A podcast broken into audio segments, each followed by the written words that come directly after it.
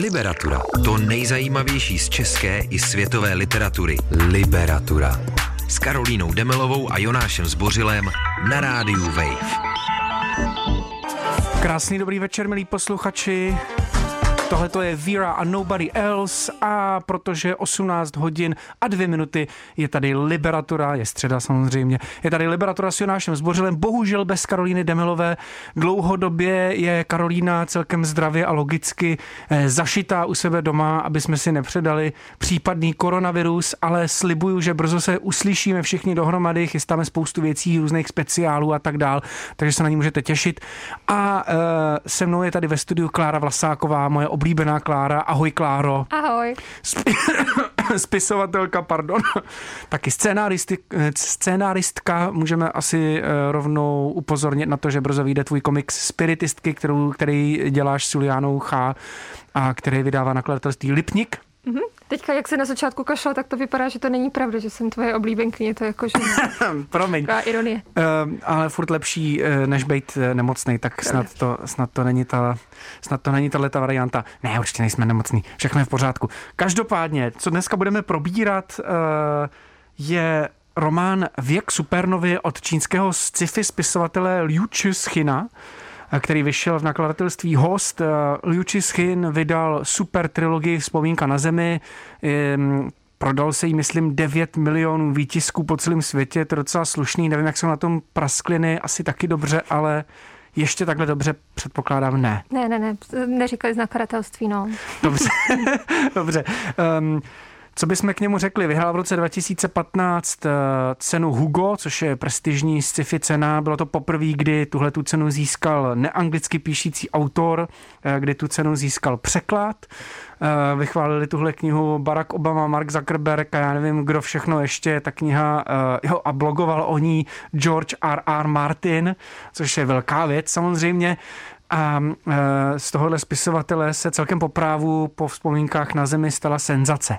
Otázka je, jak se, e, jak se čtou a jak dobrý jsou jeho předchozí knihy, které jsou vlastně starší a které teď postupně vycházejí právě v nakladatelství Host. Věk supernovy mám pocit, e, nevím, jestli to říkám správně, vyšel v originále v čínštině v roce 2003. Mm-hmm, 2003, ano.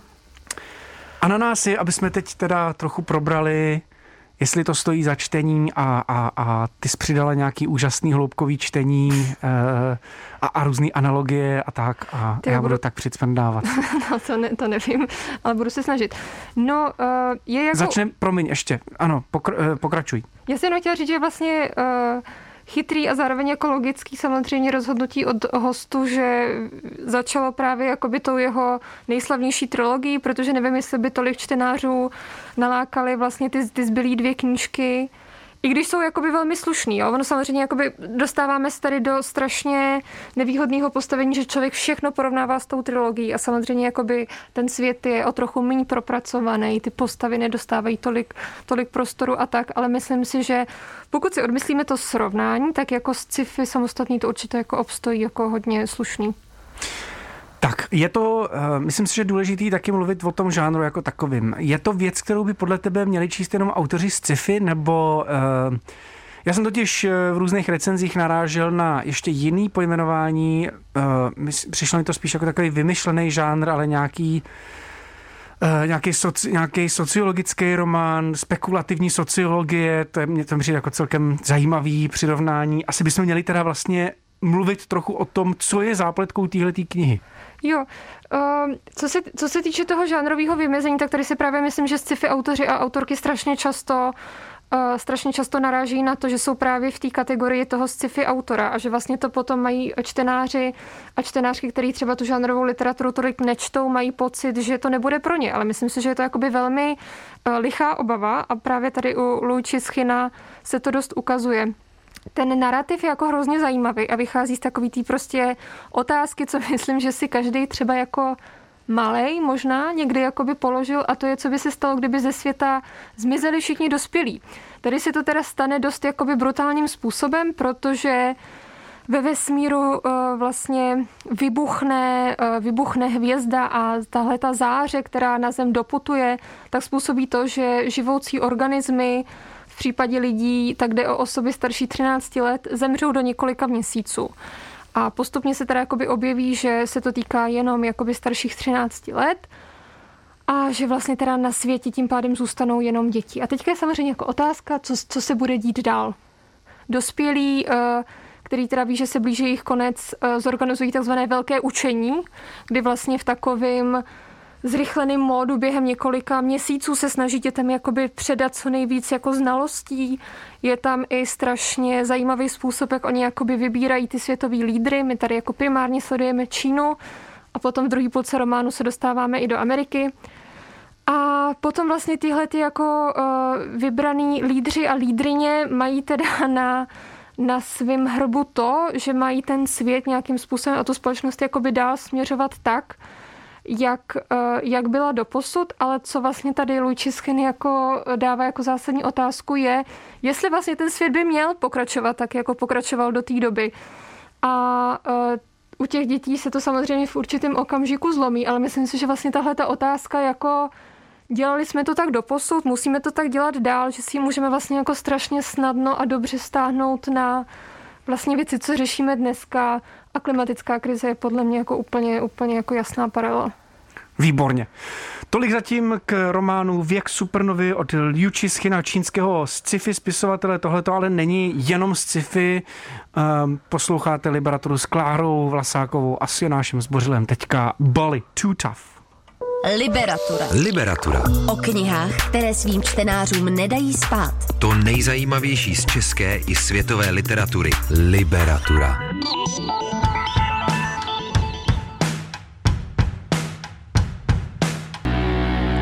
Posloucháte Liberaturu, já doufám, že nás poslouchá i Karolína Demilová, která tady s náma dneska není, ale my s Klárou Vlasákovou zdravíme. Kláro, tobě taky ještě jednou ahoj. Um, Probíráme dneska Liuči Schina, čínského spisovatele, který, eh, kterému nakladatelství Host vydalo další uh, román Věk supernovy. Uh, už jsme zmiňovali, že Liuči Schin se proslavil po celém světě, zcela zásadně se proslavil uh, trilogií Vzpomínka na zemi.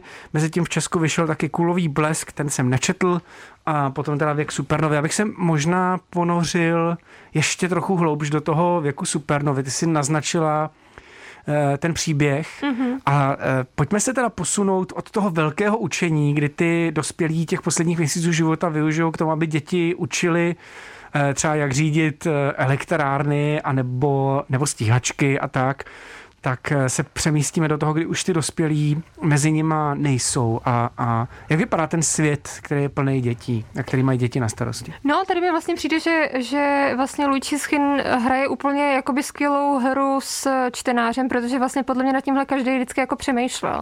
Nebo minimálně tahle otázka, co by se stalo, kdyby ze světa najednou zmizel někdo, nebo se najednou něco stalo, napadala člověka spíš teda jako dítě v dospělosti asi míň, ale jakoby ta otázka je výborná. No a co podle mě právě čtenáři v recenzích třeba na Goodreads nebo na nějakých jakoby různých jiných databázích autorovi občas vyčítají, je, že právě jakoby nevěří tomu, jak ten dětský svět se směřuje dál. V jeho pojetí vlastně děti nejdřív jako celkem zodpovědně vykonávají ten program, který jim dospělí, dospělí zadali, ale má to za za následek to, že to prostě nebaví. je to prostě nebaví chodit do té práce. A oni nejen, že musí chodit do práce, ale potom ještě se musí že vzdělávat, protože jsou jako nedovzdělaný a na spánek jim tam třeba zbývá 5-6 hodin. A ty děti to prostě nebaví. A mně tohle přijde úplně jako skvělá paralela k tomu dospělému životu, protože ty děti říkají, no ale ty dospělí to taky nebavilo a my toho nechceme dělat.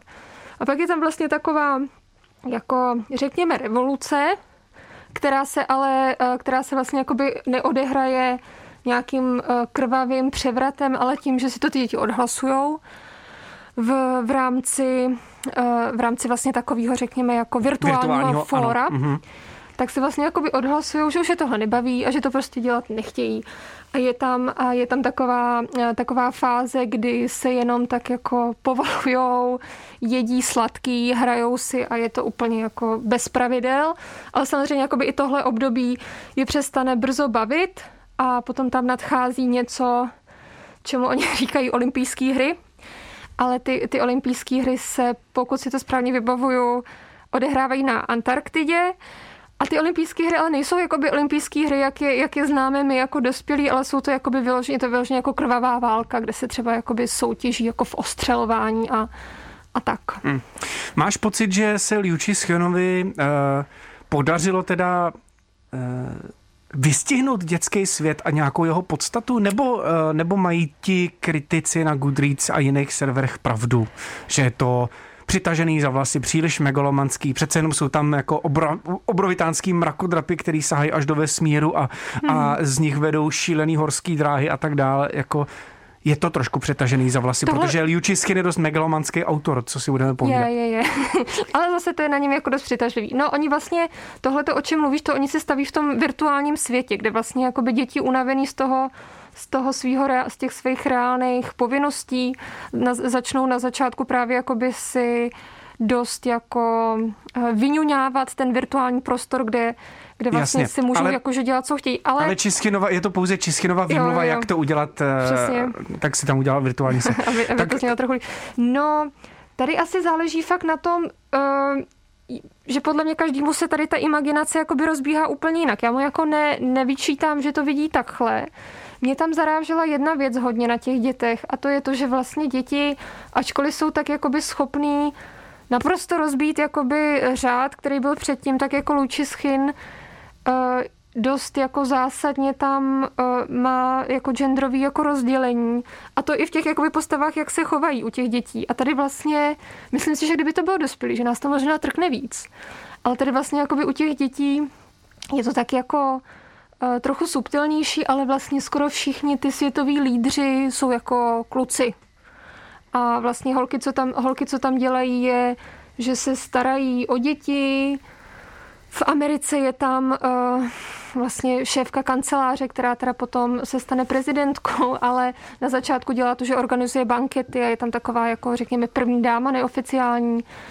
A uh, když se vlastně tam stane cokoliv neočekávaného, tak holky jako první udělají to, že se rozbrečí. A tohle mě třeba jako docela zaráželo, že jsem si říkala, hmm. tak na jednu stranu on má tu Eh, on má tu imaginaci a vlastně troufalost, aby si představil takhle jako radikálně odlišný svět, ale zároveň vlastně jako tam tyhle věci eh, vlastně ještě naopak víc posílí, než, než to bylo v tom řádu předtím. Mě asi zajímá, jestli pro tebe ta kniha eh, k tomu asi povede ještě další otázka, jako o čem ta kniha vůbec je, ale já mám totiž pocit, že možná není o dětství. Pro mě ta kniha teda nevystihla zatím žádný aspekt dětství, který bych já si eh, hodně pamatoval a který by byl třeba těžko popsatelný a co si myslím, což si myslím, že třeba dokázali eh, jiný knížky naprosto báječně Betonová zahrada, o který mnoho lidí říkalo, že je to kniha eh, o incestu, tak pro mě je daleko spíš o takovým dětským bezčasí, nevinnosti a, a jakoby neschopnosti se někam posunout. Strašně zajímavá kniha, která je v tomhle velmi přesná, až jako básnicky přesná, bych řekl. Stejně tak Discomfort of Evening, který letos dostal uh, Mezinárodní Bukrovu cenu a probírali jsme ho tady před pár týdny s Ondřejem Nezberou z nakladatelství Paseka. Taky kniha, která perfektně vystihuje nějakou jako uh, nějakou zvláštní atmosféru, těžko popsatelnou atmosféru dětství, ale tady v tom pro mě dě, dětství znamená vlastně až jako infantilní, uh, je to jako pro mě až infantilně vyobrazený.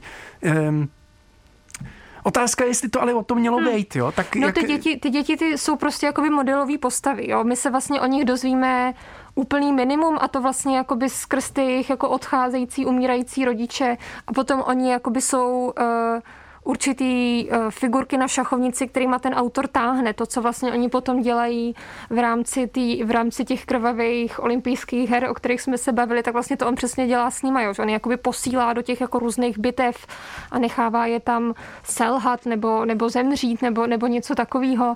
A co, co se týče jakoby dětské psychiky, mentality nebo vůbec vůbec nějakého jakoby přechodu do světa dospělosti a přijetí zodpovědnosti, o tom to jako fakt není, jo? že vlastně um, to myslím, že ale asi ani není jako možná ambice toho románu. Hmm. Podle mě vlastně ta ambice je možná spíš právě v tom, aby jako trošku rozdráždila tu imaginaci toho čtenáře, jakože jestli je jiný svět možný, a tady se to samozřejmě jakoby stane jako v dost jakoby příšerných podmínkách, tak jak by teda mohl vypadat? Protože ty děti Tam je ještě důležitý, že jako když tam, když tam nadchází ta, ta fáze, kdy se jenom předspávají a válejí se a odmítají pracovat, tak uh, si to vlastně jakoby odhlasuje většina těch jakoby menších dětí, jo? že tady se vlastně jako dá říct, že on vlastně uh, ty, ty starší mají takový jako rozumnější přístup, ale on tady se aspoň jako trošku jako vymluví na to, že si to odhlasovali třeba ty čtyřletý, tříletý, kde samozřejmě jakoby člověk těžko může očekávat jako nějakou, nějaký velký uvědomění si zodpovědnosti, ale vo, vodictví to není vůbec. No. Hmm. Tady myslím, to že nějaký si... zklamání jako asi je na místě. A hlasování tříletých dětí, to bychom si asi měli ještě probrat v pořadu houpačky, protože v našem rodičovském magazínu, kterému tímto děláme reklamu, určitě odebírejte, poslouchejte. Teďka ale posloucháte Liberaturu s Klárou Vlasákovou a se mnou bavíme se o knížce Věk supernovy a teď si pustíme Two Fingers Snap. Liberatura. Liberatura. O knihách, které svým čtenářům nedají spát. Liberatura. S Karolínou Demelovou a Jonášem Zbořilem na rádiu Wave. Stále posloucháte Liberaturu se mnou a s Klárou Vlasákovou, naší pravidelnou hostkou, eh, spisovatelkou, scénáristkou, dramaturgyní a taky dobrou čtenářkou eh, a publicistkou, jsem zapomněl ještě říct. Um, Mohli bychom asi teda vysvětlit, o čem, myslím, že jsme trochu říkali, o čem ten věk supernovy je. Jiný svět je možný a uh, podívejte se na to, jak by hmm. mohl vypadat, kdyby ho vzali do rukou děti. Dostali a nebo vlastně do rukou děti. jakákoliv jako jiná skupina než ta, co je u moci. Tady vlastně jo, jako jo. zajímavý, že, že ještě to na to člověk může koukat takhle. Mm-hmm. Jasně. Přitom to ale nemá asi moc jako politických aspektů, nebo? Jako podle... Není to jako, že hmm uděláme převrat, prostě jenom zkuste se podívat no, na no, jinou no, sociologickou pře- skupinu. Pře- přesně, že vlastně podle mě jakoby on spíš jako je dobrý v tom, že dokáže, dokáže přesně tuhle otázku tak jako zasadit do, do mysli toho čtenáře a ona tam tak jako klíčí během toho čtení. Nebo mě vlastně po tom čtení eh, často vlastně jakoby napadaly ty otázky, jako že co by se vlastně doopravdy stalo. Dobře, tohle byla nějaká fikce, ale co by se doopravdy stalo, kdyby vlastně kdyby jsme najednou jakoby nebyli řízený nějakým jako velkým důrazem na, na zisk a na jako plundrování planety, protože to si myslím, že jako v jeho knižkách taky docela jako ten ekologický motiv tam můžeme najít. Hmm. Ale když si ale tohle říkáš, tak tohle to byla fikce a, a e, teď jak by to bylo doopravdy, neznamená to nebo neimplikuje to trošku, že se ta knížka nepovedla? No, eh, já to prostě beru jako, jako, fikční, jako fikční svět, kde on si jakoby nastavuje svoje pravidla a možná i proto jsem jako s určitou větší třeba schovývavostí než, než eh, některý jiný čtenáři a čtenářky právě vzala to, že jeho nezajímají ty, ty dětské postavy, jak jsme se o tom bavili, mm-hmm. že, že vlastně fakt má jako ty, jako ty vojáky v bitvě.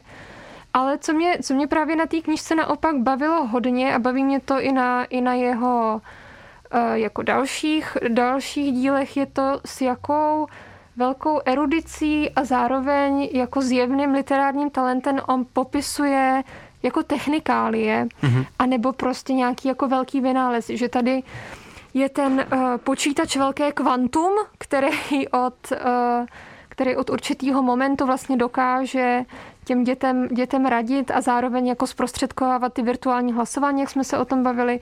Ale vlastně i takový jako malý věci, jako když třeba on popisuje, jak tam ředitel továrny právě jakoby předává nějaký znalosti svýmu synovi, eh, elektrárny, teda jsem chtěla říct ne továrny, elektrárny, tak vlastně je to jako strhující čtení. Já si nedokážu představit jinýho spisovatele, který ho znám, který by jakoby tyhle ty věci dokázal napsat dobře. Souvisí to samozřejmě jakoby s tím, že on než začal psát knížky, tak, tak sám dělal inženýra v elektrárně. Je to na tom jako, je to na tom doznat. Ale zároveň já si pamatuju, uh, že uh, moje oblíbená autorka Hania Yanagihara, která napsala Malý mm-hmm, život, mm-hmm. A Malý život jako má Jsem dost... nesnášel tu knížku, no, on ale, přesně, ale... on má jakoby dost rozdělený čtenáře, tak před tímhle napsala uh, knihu, která se jmenuje People in the Trees a ta je uh, inspirovaná, to takhle vezmu jakoby trochu z trochu oklikou, ale v rámci vrátím se mm-hmm, zpátky k věku jasně, to ze široka, máme čas. tak ta je inspirovaná uh, vlastně jedním antropologem, který dostal Nobelovu cenu a jí se ptali, byl na to jakoby takový hrozně zajímavý jako rozhovorový blog, kde byla ona ještě další spisovatele, jako jak vlastně psát o vědě, jak psát o oboru, který mu jakoby autoři, který třeba když předpokládáme, že se zabývají celý život jazykem a literaturou, jako který mu nerozumí, a jak ho vlastně uh, popsat tak, aby to bylo čtenářsky přístupné, ale aby to nebylo banální, což si myslím, jakoby, že je úplně obří úkol a ne každý to, je toho schopný. No a vlastně jako odpověď byla dost jednoduchá, ale zároveň jako složitá v tom, že prostě člověk to musí jako hrozně porozumět a najít v tom tu poezii. A myslím si, že vlastně tohle ten Luigi Schen jako dělal úplně výborně, mm, že jako mm, vidět ta obří erudice, ale zároveň jako třeba ty popisy, fakt jakoby technických, technických věcí, jak se jak prostě fungují nějaký turbíny, jsou jako výborný. Já s tebou úplně souhlasím a je to přesně to, co mě vlastně přitahovalo i na jeho předchozí knize eh, nebo předchozí trilogii Vzpomínka na zemi. Já si myslím, že to, co Liuči Skin, v čem je jako nejsilnější, my jsme tady vlastně předtím tak trochu mluvili o tom, v čem je nejslabší, že vlastně jako ty jeho postavy nejsou moc zajímavý, člověk to rozhodně nečte s tím, že by chtěl prožívat to, co jako zažívají ty jeho postavy a to není rozhodně ten motor, který, ty, eh, který uh, vás jako čtenáře žene dál. Myslím si, že daleko jako spíš to, co dělá Liu Cixin, je nějaký jako literární silnoprout, že vlastně nebo vykládá jakoby makropříběhy, že on je schopný vyprávět příběhy ne jednotlivý postavy, to vlastně neumí vůbec dobře, ale lidstva jako takového. Vlastně jeho hlavní postava pro mě teda vždycky v těch knihách je lidstvo a to, jak se lidstvo jako celek vypořádá s nějakým zásadním problémem. Ať už je to výbuch supernovy, který lidstvo totálně rozloží a musí začít úplně od znova s generací vlastně dětí, eh, až po to, že eh, lidstvo řeší um, útok mimozem, mimozemský civilizace, uh, kdy je schopný i tu civilizaci popsat tak komplexně, že ty máš pocit, že ji vlastně celou znáš a že chápeš jakoby problémy. A trošku mi to jeho psaní připomíná vlastně luštění nějakých matematických rovnic, což jsem nikdy neuměl a vlastně teď, teď tak daleko od Gimplu a od základky a tak, kdy jsem s tím měl strašný problémy, tak najednou mě to zpětně strašně fascinuje. A vlastně tohleto inženýrský uvažování, tenhle ten způsob psaní je pro mě velice fascinující a myslím si, že Eh, je zajímavý, že on vytáhne přesně fundamentální otázky, které útočí na tvou fantazii a pak je fundamentálně zodpoví. Prostě takže jako domyslí do úplně posledního detailu, do úplně poslední technikálie přesně. a vlastně jako ty nemáš, jako nemáš, nehrajou v tom úplně roli emoce, není to kniha pro jakoby emotivní čtení, ale je to kniha pro nějaký analytický čtení, kde se dobereš výsledku, kde máš na konci toho rovnítka nějaký zajímavý číslo a ono sedí. Přesně, a člověk, a člověk vlastně může říct, no ale počkej, to si nemyslím. A teďka vlastně začne jakoby připočítávat sám. A tohle si myslím, že je jakoby taky skvělý, pokud ta knížka dokáže jako vyvolat, že že, si, že člověk třeba jako nevěří tomu, jak jsme se o tom bavili, že by si ty děti chovaly tak dětinsky, jo, nebo že vlastně jakoby v problému tří let, že by to, že by to dopadlo takhle. Myslím že, myslím, že vlastně tohle je strašně dobrý, pokud ta knížka člověka jako nejen, že ji jako odkejve. My vlastně jsme se jako naučili přemýšlet o knížkách a i o textech, že nám přijdou dobrý ty, se kterými souhlasíme. Ale to si myslím, jako, že celkem jako slepá ulička, protože člověk vlastně potom si jenom jako sám sobě přikivuje, že vlastně spoustu textů, který jsou, jsou dobrý právě v tom, že nás jako rozčilujou. Já jsem teďka skoro okolností byla eh, v porotě, kde jsme vybírali nejlepší studentský esej a tolik esejů mě tam rozčílilo, ale zároveň jsem za to byla jako ráda, že s nimi jakoby dokážu navázat jako nějaký rozčílený dialog aspoň. Že vlastně jako jenom si odškrtnout ty texty, které si myslí to samý, co já, je trošku nuda. Pustíme si písničku, abychom neznudili naše posluchače. Eerie Wanda The Reason posloucháte Liberaturu na rádiu Wave. Liberatura s Karolínou Demelovou a Jonášem Zbořilem na rádiu Wave. Liberatura. Stále posloucháte Liberaturu, dneska máme krátký písnička, ale trochu jste si určitě oddychli. S Klárou Vlasákovou se bavíme o Liu Čischinovi. Věk supernovy vydalo nakladatelství Host, pokud chcete nějaký čtivý scívko, respektive říkali jsme tomu spekulativní sociologický román, mm-hmm. řekl bych, tak, eh, tak můžete pro něj. Um, není to pro mě kniha roku, ale špatný čtení to rozhodně není. Co, Kláro, pro tebe? No, asi bych to třeba dala do nějakého top, top 20, protože je to jako... Protože to se mnou něco udělalo, ale, ale není to asi úplně jako nějaký zásadní zážitek. Ale pokud jste nečetli Vzpomínku na zemi, trilogii, která taky vyšla v nakladatelství host v minulých letech, tak to teda rozhodně doporučujem. To je opravdu suprový čtení. Ještě jsem nepotkal moc lidí, kteří by z toho byli zklamaný. A to mám třeba rád Knausgora, to je úplně mimo, jo, ale Knausgora to strašně moc lidí nemá rádo. Já jsem z toho úplně smutnej. My to, my to milujeme doma. Kláro, um, čím to, že, uh, že takovýhle velký otázky se řešejí spíš, spíš v žánrové literatuře než, než v beletrii. No, to je Nebo jakoby... než v takový tý jako, no asi, asi dobře. Tak. To je, to, je, to, je fakt, to je fakt otázka, na kterou já bych uh, ráda, ráda taky znala odpověď, ale jakoby to, co, to, co mě napadá, je, že uh, vlastně otázka třeba jako, co, co se stane s lidstvem, když, jo, jakože prostě to, to co řeší ten Lučischin, nebo tady si myslím, že se může, jakože on se dostává i k tomu, jako jaká je vůbec povaha člověka, jako je člověk jako sám od sebe, nebo tady jako děti, ale jako to můžeme samozřejmě brát jako, jako člověk v kategorii, jako je sám člověk od sebe jako dobrý, co, co vlastně jakoby udělá, pokud najednou se mu ty hranice jako rozšíří a není na něj vyvíjen tolik jakoby tlak té společnosti a tak, tak vlastně možná, jestli je v tom jako určitá určitá svoboda toho žánru, kdy člověk jako nemá pocit, že že se musí jakoby držet určitých mantinů, že možná na, naopak jakoby paradoxně ty žánrové prvky, uh, ať už jsou to sci-fi, nebo fantazy, nebo hororový, jakoby umožňují, aby se ta fantazie tak jako rozjela. A tady, tady si vlastně myslím, že uh, je určitě jakoby velká spousta autorů a autorek, kterými třeba jakoby nevnímáme jako primárně primárně žánrový, ale který vlastně jakoby dokážou uh, s těma s těma žánrama pracovat tak, aby si tyhle otázky mohli dovolit. Podle mě vlastně v tomhle je taky jako dost velký risk, protože pokud člověk tu otázku si pomocí těch svých postav zodpoví jako nějak vachrlatě, nebo takže s tím jako většina čtenářů jakoby nesouhlasí, tak vlastně už je potom ta knižka braná jako něco, co se tolik nepovedlo. Což se třeba přesně stalo jakoby věku supernovy, podle, podle jakoby mnohých recenzí, ale je to jako jak už jsme se o tom bavili, je to jako poměrně krátkozraký vidění uh, toho příběhu. Hmm. No mě, se, mě strašně samozřejmě se nabízí ptát se tě jako eh, člověka, který vlastně udělal něco velmi podobného. Co by se s lidstvem stalo, kdyby? Co by se s lidstvem stalo, kdyby na, eh, na zem přistála koule, která je ke všemu netečná?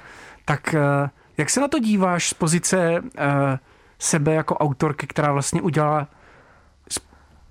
asi bychom tomu teda neříkali, neříkali sci-fi, tvý knize, eh, tvý knize praskliny, ale nějaká hmm. spekulativní próza, jo? Je, je, to, je to možný tomu eh, říkat takhle? Uh, jako já jsem vlastně všem těm žánrovým jakoby nálepkám úplně otevřená a každý tomu říká jinak. Pro mě vždycky se dozvím jakoby něco nového, což je, což je super.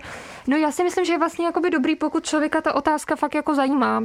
Že, a bylo to, a, a, no a, a, a na to se asi ptám, bylo to tak, že tohle byla ta ústřední no. otázka, která tě zajímala, protože nakonec jsem měl vlastně pocit, že eh, daleko spíš to bylo o tom, že jsi chtěla popsat nějaký eh, současný stav společnosti a třeba, typ, a, a třeba jako problém, na, eh, problém s psychofarmakama, problém nějaký jako mm, ideologický vyprázdněnosti, to znamená toho, že člověk tady jako těžko nachází nějaký motor k tomu, aby jako k nějakou vůli k tomu, aby se pohnul dál, aby chtěl něco změnit aby to vůbec šlo, aby to bylo, vůbec hmm. bylo možné, tak nevím vlastně jako, protože jako, když to řekneš takhle, jako co by se se světem stalo, kdyby na něj přistála koule, no tady je podle mě by důležitý, v jakým, v jakým momentě do toho světa jako vstupuješ. Že vlastně já jsem si vybrala takovou jako už trošku jak to říct, jako posunutější, možná dekadentnější jako verzi, verzi současnosti, kde je to už jako do určitý míry dotlačený, kde vlastně ta koule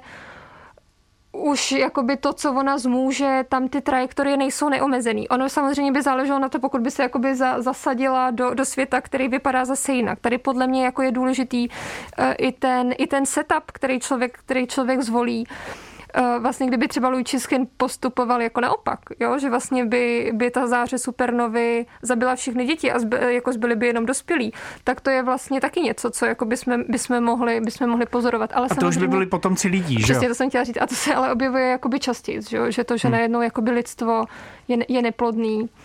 A tady vlastně si myslím, že že pokud člověku ta otázka jako nedá, nedá spát, nějakým způsobem se k ní jako pořád vrací, tak potom má určitě jakoby smysl se tím zaobírat dál. To je takový můj jako vnitřní kompas, že když to tolik zajímá mě, tak třeba to bude zajímat aspoň jednoho dalšího Jasně. člověka.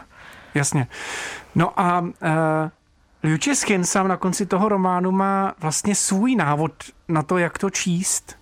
Co, co, co nabízí Lučiskin? Jako, jak, jak on tu svoji vlastní knihu interpretuje a, a k čemu ty čtenáře nabádá?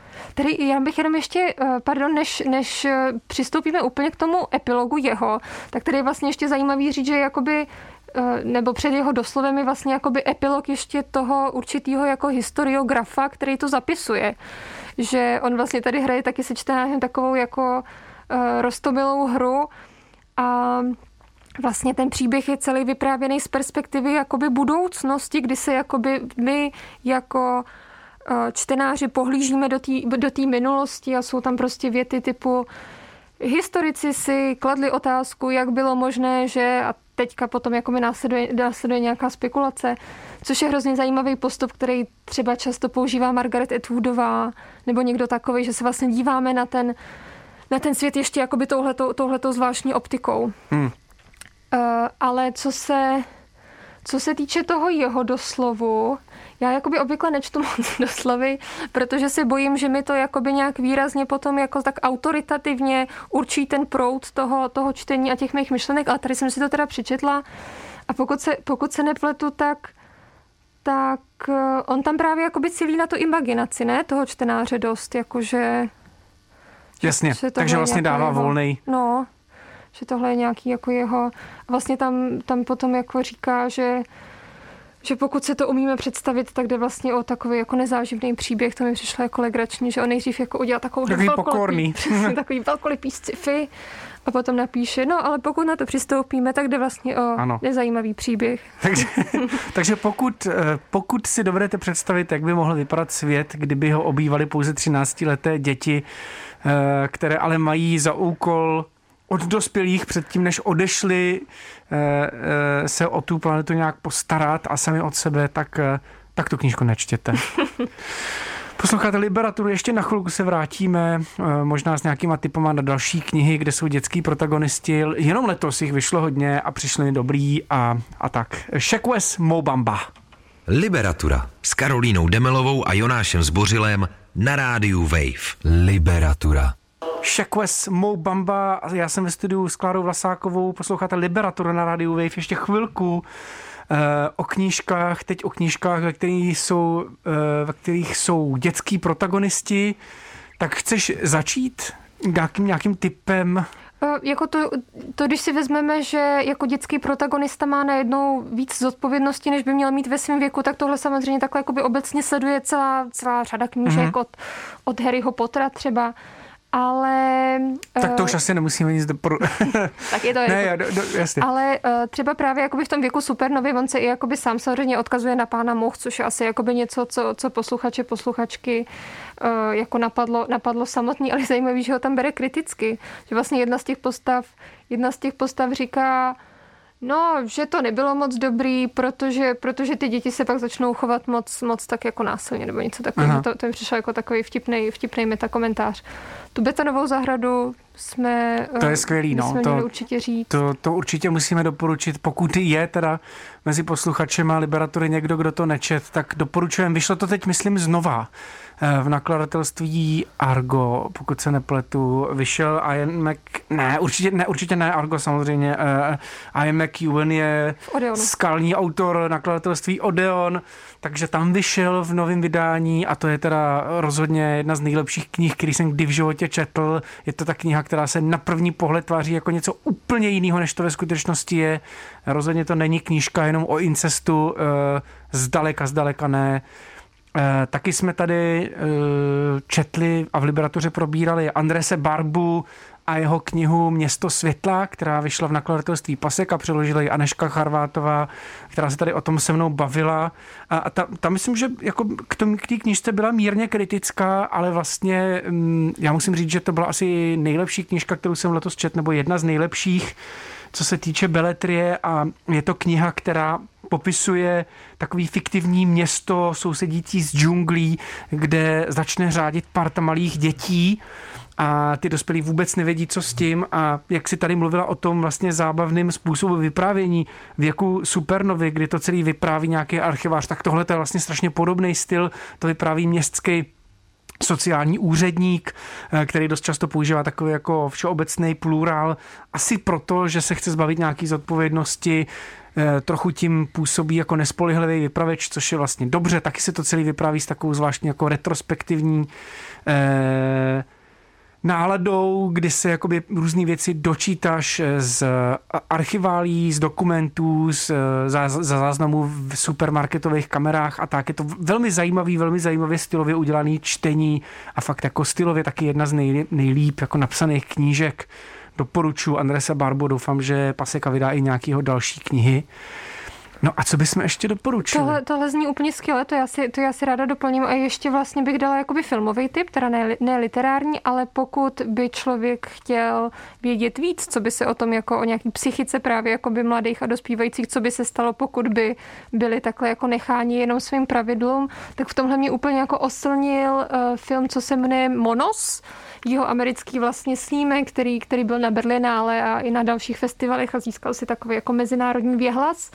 A ten vlastně vypráví o takový gerilový jednotce dospívajících, která bojuje proti někomu, my nevíme, co se stalo s tím světem, proč, proč bojujou, co je jako jejich ideologie, nevíme vlastně o nich nic moc, ale sledujeme je a vztahy mezi nima a jak se vlastně posouvají a, a, co, a, co, a co dělají a jak vlastně i taková jednoduchá jednoduchá věc, nebo teda samozřejmě jako v jejich světě to není jednoduchý, ale že někdo nechá tam umřít uh, hlady zanedbanou krávu, tak vlastně co s tím, co s tím malým společ, společenstvím to udělal za totální výbuch. A uh, v kombinaci s, se strašně zajímavou barevnou paletou a takovou, takovou jako ospalou atmosférou hor, je to, to byl jako jeden z nejsilnějších filmových zážitků za poslední roky. Mm, výborný. Já jenom jsem si vzpomněl asi kvůli té barevné paletě taky na další film, který mě velmi dojal. Eh, Králíček Jojo, Jojo Rabbit, eh, taky super věc, ale to už se trochu posouváme. Ale mě to nevadí, protože já bych chtěl dát ještě jeden tip s dětským protagonistou, který už je úplně mimo, ale proč si nezaspoňat na dobrou knížku Kor, když se blížejí Vánoce a člověk se chce mít dobře. Podivný případ se psem Mark Hedden, jestli jsi nečetla Kláro, tak eh, okamžitě zalez do postele a vem si k tomu tuhle knížku a pak se připrav, že to bude fakt jízda, protože to je neuvěřitelně vtipná kniha. Ale nevím, jestli jsi to četla. Nečetla, ale já začnu těma světlama, těma světlama. To mě, to mě zaujalo mnohem víc. No jasně, no tak protože o uh, podivným případu se psem jsem ti ještě nic neřekl, ale kdo četl, četl a ví, ví, že hrášek a brambory a tak, když se dají na trh, tak se nesmí dotýkat. To je taková detektivka, kterou vypráví autistický kluk který řeší vraždu psa samozřejmě, samozřejmě a uh, je to neskutečný, neskutečný, skvěle odvyprávěný, a, ale to už jsme zase někde úplně jinde. Myslím si, že jsme uh, řekli úplně všechno a víc, tak uh, Kláro, moc díky, že Já. jsi se mnou přišla probrat věk supernovy Já a jiné knihy. za pozvání. Tak tak budeme domů do, dokoukávat a dočítat ty resty, které máme. Díky moc, uh, doufám, že už máš všechny dárky pořešený a že nám aspoň pošleš třeba jako vzkaz uh, top ten svých nejoblíbenějších letošních knížek. Našim posluchačům doporučuji taky, já za chvíli něco hodím na náš Instagram Liberatura Radio Wave, uh, nějakou výzvu třeba, ať nám dáváte tipy na nejlepší knížky, protože brzo přijdem s nějakým hezkým speciálem a tak. Mějte se krásně, milí posluchači. Ahoj, Kláro. Ahoj. Ahoj. Čteš si v tramvaji, ve vaně i pod peřinou? Přidej k tomu podcast Liberatury a poslouchej kdykoliv a kdekoliv. Více na wave.cz lomeno podcasty.